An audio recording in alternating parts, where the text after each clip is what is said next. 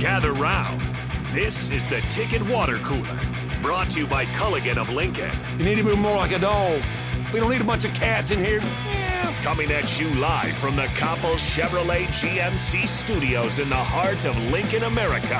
What's better than this? Guys being dudes. On air and online at theticketfm.com. Here are your hosts, Jake Bakoven and Nathan Brennan.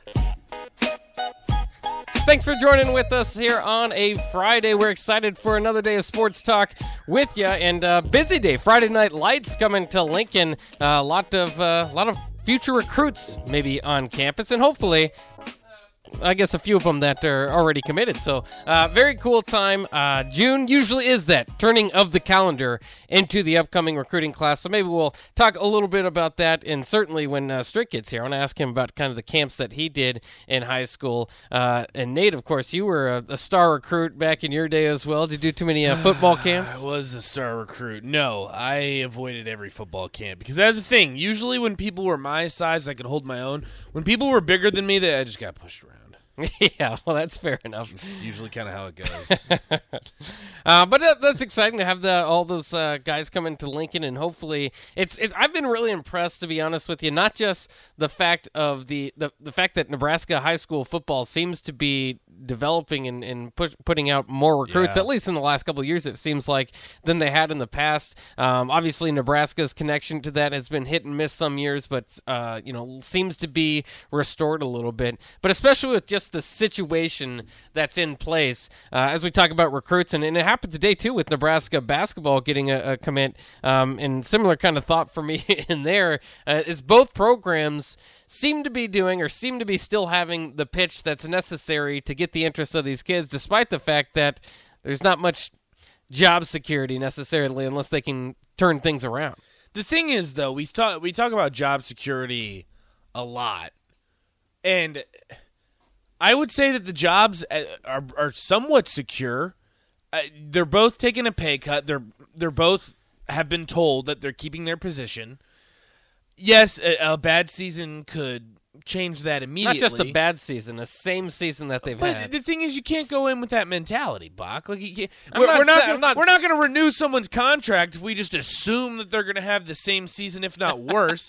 I mean, you are bringing these guys back with the hope and the thought that they're going to be better. That doesn't always happen that way. And I know that you are a little bit pessimistic in that. Well, stance, yeah, just at least in one situation, we're not going to have no, a historic turnaround and I, twice. And I'm I guessing. understand that. But you can't go in with that mentality and just assume, oh, these guys are going to be terrible. Because at that point, why do you bring them back? Well, I'm not saying What's Trev does. I'm saying if you're a future high school recruit ready to commit, and maybe it's you know maybe some of this uh, transfer portal stuff makes it less difficult or more viable for you to maybe commit to a coach or to a situation that's not stable, thinking that it will go the right way, and maybe having that um, kind of in the background of, hey, you Yeah. know what, I can get. You kind of have the one-time transfer thing, um, but as a commit, you've got to. In my mind, you would probably be thinking, okay, where's a stable situation? Where's a situation where guys are developing and putting them into the NFL and, you know, all that other stuff, the NIL stuff kind of goes into it too. Um, and whatever it is, relationship with, with the coach or distance from home, all that stuff um, that uh, each recruit takes and calculates differently. Um, but I'm just, I'm, I'm being completely honest. I'm rather impressed that Scott Frost and Yeah. staff has been able to um, looked like they they could put it together. What I would see is you know perhaps a top twenty recruiting class coming in. Yeah. we'll see. I, I mean, I Sixth in the transfer portal. This is the thing, though, is I think as catastrophic as a lot of fans like to make it out to be, and sometimes you do this too, Bach. I don't think it's, rather as bad- catastrophic. If you look at, but these recruits are still coming. Like you, you still have the sixth best transfer portal class in the country. You're going to have a top 25 class overall, probably top 30, whatever it may be, in the country. These kids still have some type of faith in the program, or else they wouldn't come here. And I know that's not the only decision that you make when you come to a school, but that has to at least be in the back of your mind. Like, what kind of success am I going to have if I come to this school? At least there's some type of faith that you're going to have success, or else you wouldn't be here. Well, and I've said it for a long time. I think Nebraska generally, unless there's a short class like there was this past year, Right. heavy on on, Right, on right. transfers and all that stuff, Nebraska generally will recruit itself into that top 25, top 30 category, regardless. Uh, and that's been shown over the, the coaches, you know, Right. Bo Pelini and, and Scott Frost and Mike Riley. And, you know, sometimes you could get as high as 18, sometimes you drop back to 32 in the worst case scenarios. But Nebraska seems to kind of recruit itself uh, into that, that category. The fear over the last several years has been these kids have not seen Nebraska football at its highest. And even Right. if they have Right. like childhood memories of Nebraska doing well, that was Bo Pelini years. It's not Right. Tom, Tom. Osborne years. It's not national championships. It's not in the top 10. It's all that stuff. And so, you know, I think that it's a good sign that there are a lot of Nebraska kids coming to these Friday night lights camps, um, and not just you know here's some walk on opportunities. You know, guys that are that are getting scholarship offers, um, and hopefully still interested in in the school. And some of these guys might be that case, and um, it- that could kind of take away what I was talking about. Is maybe these guys want to commit to Nebraska. Maybe some of them want to want to see um, and be part of the class that brings Nebraska back, regardless of whether Scott Frost is the Yeah. coach or whatever happens in their five years that they they play here, or if they redshirt or whatever four years that they play here.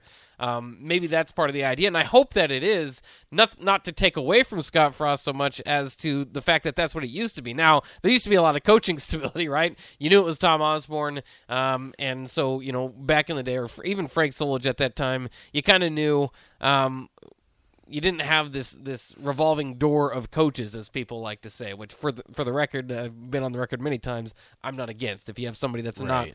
Uh, succeeding, you don't just stick around in mediocrity or below mediocrity because hey, we only gave this guy two and a half years. Well, if it's going the wrong way, you might want to get you might want to move on and take another swing. Um, but it it is it, it, it's just fascinating to me. Um, again, both the high school development that's been going on, uh, or you know, at least maybe it's natural born talent, whatever's happening here in Nebraska. Maybe it's something's entered the water. Um, but there seems to be more Nebraska talent over the last several years. And you, I, you know, you just want to combine that with the idea that these guys want to stay in state, which hasn't been the case every year. Well, that's the thing too. Is if you have a school like Nebraska, look, you're never going to recruit like your Alabama, LSU, Ohio State. It's just not the reality of the situation. It's never going to happen. It's plain and simple. But I think that's been the Nebraska's problem. Like you said, is that if you are a kid in Nebraska, the recent success hasn't been there. Like it just hasn't been there, and that's normally what propels those recruiting recruiting classes. That's what get these kids in the building on campus, and that's part of the problem. And what I'm worried about, Bach, and I'm curious to hear what you have to say about this, is that a lot of these kids, you have to think about their parents. So a lot of kids, if you're if you grew up in Nebraska and you were a Nebraska fan, your parents are telling you oh about the glory days because they all remember that. We're maybe ten years away from even the parents not remembering the glory days of Nebraska football. So that's where I think it gets a little bit interesting because yes, these kids obviously you're growing up probably with Taylor Martinez now. Like if you're an 18 year old kid, who would you grow up really know? It Taylor Martinez, It, may, it Tommy depends Armstrong, on how, maybe. how much you're into football as a kid. Maybe let's right. say like eight Well, years I'm assuming you these kids are pretty It. into football if they're Well, right, but not everybody's you know really watching college football when they're six. Right. You know, some guys it- it'll take a while, or maybe they they don't necessarily get there. I always kind of put them you know around the eight years old um, type of range. Right. Um, so about ten years ago. So which is, which was the Taylor? Taylor Martinez. Oh, and that's the thing too is, but then you have to think their parents are remembering literally the glory days. So you can Right. still fall back on that. I know that you can say the parents don't matter. Look, you, your kid and your parents matter, especially from the state of Nebraska. What I'm worried about is that in the next 10 years, if your success doesn't take it to the next level, even the parents, like people my age, don't remember that. Like what I remember growing up of, of Nebraska football was literally like the Taylor Martinez era. Like Yeah. I'm these kids' Bo age. Pelini yelling at Bo people. Pelini, that's that's what I know because that's my age. And then in ten years, those are going to be the people that are having kids. And that's where I think you might get a little bit worried that as a Nebraska fan base, how far because that's the thing is you went from the 70s, you can bank on that. The 90s, you can bank on that. You haven't really had that 20 year so then you bounce 20 years later in 2010s, you don't really have that. So I, I might be thinking way too much, and I may be kind of all over the place with my thought process here. But I think a lot of it is when you're in the state of Nebraska, you know about that history. Your parents talk about it. Your parents' friends talk about it. That's kind of what It's- you grow up still, for- knowing. For, what it's worth, it's still the only show in town. It's still kind of what takes over. Right. I- regardless, that's what we talk about the fan support here being so magnificent. Is it the team hasn't been great for a long time, and they've had good years and, and down years certainly recently. Um, but there still is this feeling of like that's I mean, you still have to not get married on game days. Is what I'm saying. Like you, you still have to plan around Husker game days in Nebraska. When do you think, if that ever reaches a point where that's not the case? Um, I don't know if that's necessary. I mean, certainly it's it's it's fading to a degree, and it's hard to necessarily point out because the other the other situation you're dealing with is like if you're trying to gauge that by sellouts, uh, the sellout streak certainly, and um, just game day atmosphere and stuff like that is that you know Nebraska's dealing with the same problem everybody else is, which is big screen TVs at home and uh, you know your cell Yeah. phone and all that stuff is making it a lot easier Yeah. uh, and more enjoyable to watch the game from wherever you are, especially with cell phones these days. You don't have to be at home, um, so you know that sort of thing uh, is is hard to gauge. But I think that I think it certainly would take a toll uh, after a while. Uh, if you've just never never been in it, we talk, talk about being born in the Matrix, right? If you're not, if you if you were born in the Matrix, how would you know what the if you were born in the Matrix? Because it's all you know. And in this case, the Matrix is a bad is a bad deal. It's Nebraska football um, not uh, not taking off, not uh, being like it, it's crazy. When I was a kid, it's it wouldn't be unfamiliar to me or um, it, it wouldn't be outside the norm for me to see Nebraska finish in the top t- five regularly and expect to be a national champion or in the national That's championship insane. race. That's honestly that's hard crazy. for yeah, yeah to explain that to a kid. It's like like To someone my because the recruits are my age. Right. That's the thing that you have to re- like. That is unfathomable for me to process. Also, Gus, good point, Nathan. How many kids want to go to Army for football? They were great in the '40s. That okay. That's not even close to the same comparison. Like Army, that's a completely different ball game. But that's what I think that when I speak on like these recruits and where they want to go, I have a good like idea or grasp of what they're thinking because they're basically my age. Right. And what I'm worried about is okay, you get rid of Scott Frost, which has obviously been the discussion that we talk about. Where do you go from there? And that's always been my thing. And, and I know that's a terrible argument, and I'm not saying you can't do any better. But if the current state of the program, if you're Nebraska and you're a top tier coach, you're someone who's legitimately going to be able to turn this around, not a group of five guy. Look, Nebraska has been rough, for lack of better words, for too long now. It's it's becoming unacceptable. So you're, but you can't bank on a group of five guy having a miraculous run in the group of five and then being great in the power five. You need a stable coach that's been there before, and I'm worried that you might not get that anymore. Well, for what it's worth, Nebraska hasn't had to go down the group of five road necessarily until Scott Frost, until somebody with connections to you. I don't think Nebraska's um, fallen below, you know, kind of that standard. You look at the Big Ten, just the Big Ten when these jobs come open recently, and it's not. You know, it, see, these aren't g- glorious programs, but Minnesota's getting PJ Fleck, and um, and I know he's, you know, he was kind of the hot Western Michigan Power Five And that's my point. guy. But those guys don't grow on trees. They don't, but the the point is the Big Ten and the SEC have the money, and the money's always going to be. Th- that's what's going to keep Nebraska kind of relevant, Right. As long as they need to be, is that the money's always going to be there. Maybe you're talking like generations and generations down the road when these kids are the the heavy donor age, Right. um, when it might take a hit or whatever. Um, but it's uh, it's I I don't fear that Nebraska. The, the, the idea that Nebraska even when Scott Frost was on the top of the world, uh, and as he was coming into Nebraska, I always The chuckled, best hire. chuckled at the idea that if Scott Frost can't do it, then who can? Now, I will say there's a little more, a little more to that to me in with Nebraska basketball because Fred Hoiberg, that type of name is going to be hard to replace, and if Fred Hoiberg couldn't do it, then who can? That might have a little bit more. that has weight a little bit it. more merit. Um, but at the same time, Tim Miles could do it somewhat, and he wasn't like the top hire of his offseason. So I mean, it's still possible. You never you never get into this rut where Nebraska just has enough uh, to work with in basketball and in, and certainly in football um, that they can that there's no there's no world where it's like this this is just damned forever. They're never going to get No, out. no, no, no, no. not uh, the basketball. Eh. Uh, Has been forever, but it's not eternal. a little bit different. No, but football also. Spartan Steve. I understand the Army was good in the '40s. I'm just saying it's different circumstances because kids don't want to serve. And if you Well, go yeah. to Army, Minnesota's a better example. required- Minnesota was a to serve, powerhouse in right. like the 30s, Right. And we don't see them in that category. Yeah, Army, but again, kids. That's the thing is you have to serve time in the military when you go to Army, Right. and then some kids just want to go straight to the That's NFL. completely different. that- that's completely different. That's Yeah. what I was trying to say when it was completely different. Um, uh, Augie says Mike Riley felt like a group of five hire, even if he wasn't. He did. He came off a losing season at Oregon State. That was trying to outthink the room, and it was just silly. Let me ask you this though: Does the fact that Scott Frost came from a group of five worry you at all? Like being the hot hire? Because again, like you do have the PJ Fleck where it does work, and I'm not saying that there aren't cases where that's a great hire, but I think when you look at Scott Frost, the perfect, literal, perfect situation, the hot hire, the group of five guy, hasn't worked at Nebraska. So eh, does that worry you at all that maybe the next hot group of five coach is who Nebraska goes with? If they are again, I think Scott Frost will be fine after this season, but we have different opinions on that. If he ends up leaving and you get in the next big group of five guy, does that not worry you at all? Because that mm. worries me. No, what worries It me does. what worries me more is that Nebraska would be scared to hire the next Scott Frost. That's the idea. Yeah, Ath- well, no, athletic, it's fair. athletic directors often go with the opposite of what they had, and that's what Shawn Eichorst did with Bo Pelini. Is like this guy gets too riled up and he doesn't know what he's what he has here at Nebraska. Let's go get somebody that has a calm demeanor and and and will appreciate And it what Nebraska horribly. brings to And it right. went horribly. Don't all it, you know? And, and athletic directors do that all the time.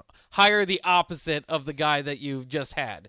That's that's a, that's a silly strategy. If there's another coach of the year that wants to come to Nebraska, go ahead and give him another shot. Just because the previous coach of the year didn't work out, that does not make it a better hire. If you get another A plus hire from all the uh, all the pundits in the offseason, go ahead and make that hire. Don't be. Oh wait, well no, this guy would be an A plus. We need to go very deeper and get a B minus, and then because it's too much like Scott Frost. No, uh, don't overthink it. And again, that's I think what happened with Mike Riley too is, is overthink, trying to overthink the room. Go back and, and grabbing a guy that wasn't necessarily hot, and definitely not hot at the time, and, and certainly That it's still even as someone who wasn't following the team as closely at the time, that was a head scratcher of a hire, man. Like I just still Oh, yeah. like, I, I I don't understand it. I, I wish I could explain it to you, but. I can't. That's like like I said. I, the best I can explain it is that Shawn Eichorst was trying to outthink the room, and he certainly hired the opposite of what he had. And you know, the, the, to the to the pro side of it was, you know, kind of we're t- taking this nine and fourteen. We just need an established coach here that maybe won't freak out in the moments because it seemed like Bo just couldn't get over the hump. Whatever it was, whatever it was on game days of playing bigger teams, they would lose. So they felt like, okay, we need an established head coach to elevate this 9-10 win program.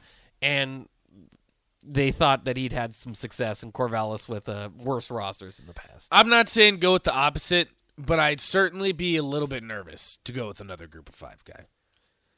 Like I, I can't think of another group of five guy with a hotter name at the time than Scott Frost. For crying out loud, he went undefeated. What about Luke Fickell right now? But Luke Fickell just signed that extension with Cincinnati. Well, sure, but- like he's made it and very he's clear. moving to the Big 12. He, it- it- trust me, he would be that guy, but he's made it very clear he wants to stay at Cincinnati. And I wonder if maybe Scott Frost has something to do with that.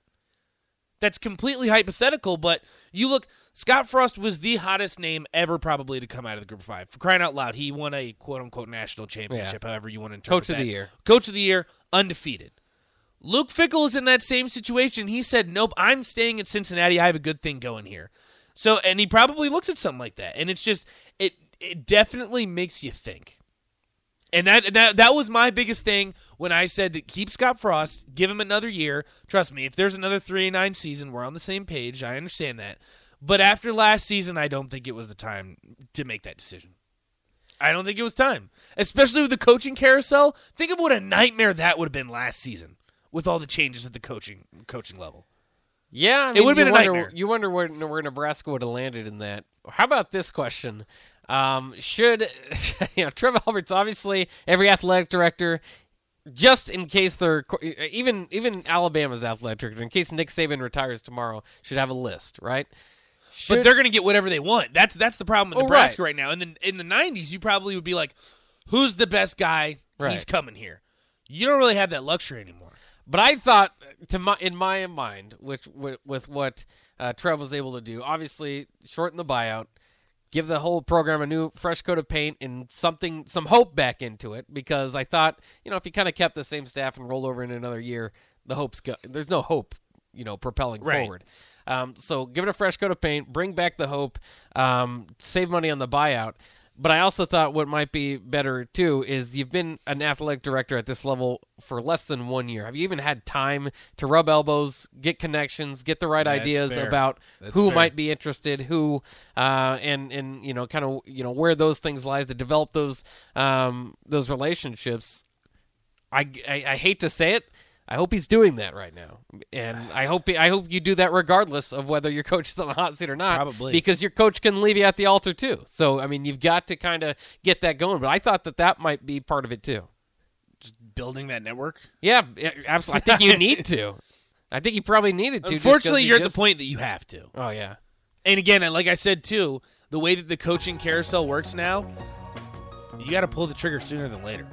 Like you can't Yeah. you can't wait on this thing, or else you're gonna be you're gonna lose someone like a Brian Kelly.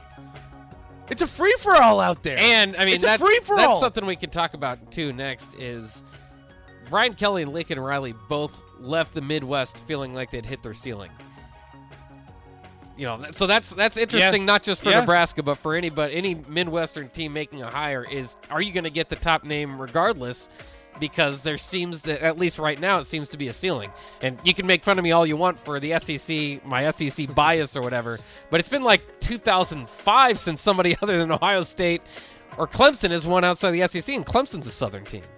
It's been like then, uh, one Okay, title. but okay, but the SEC has what? Alabama, Georgia, LSU, L, one LSU season.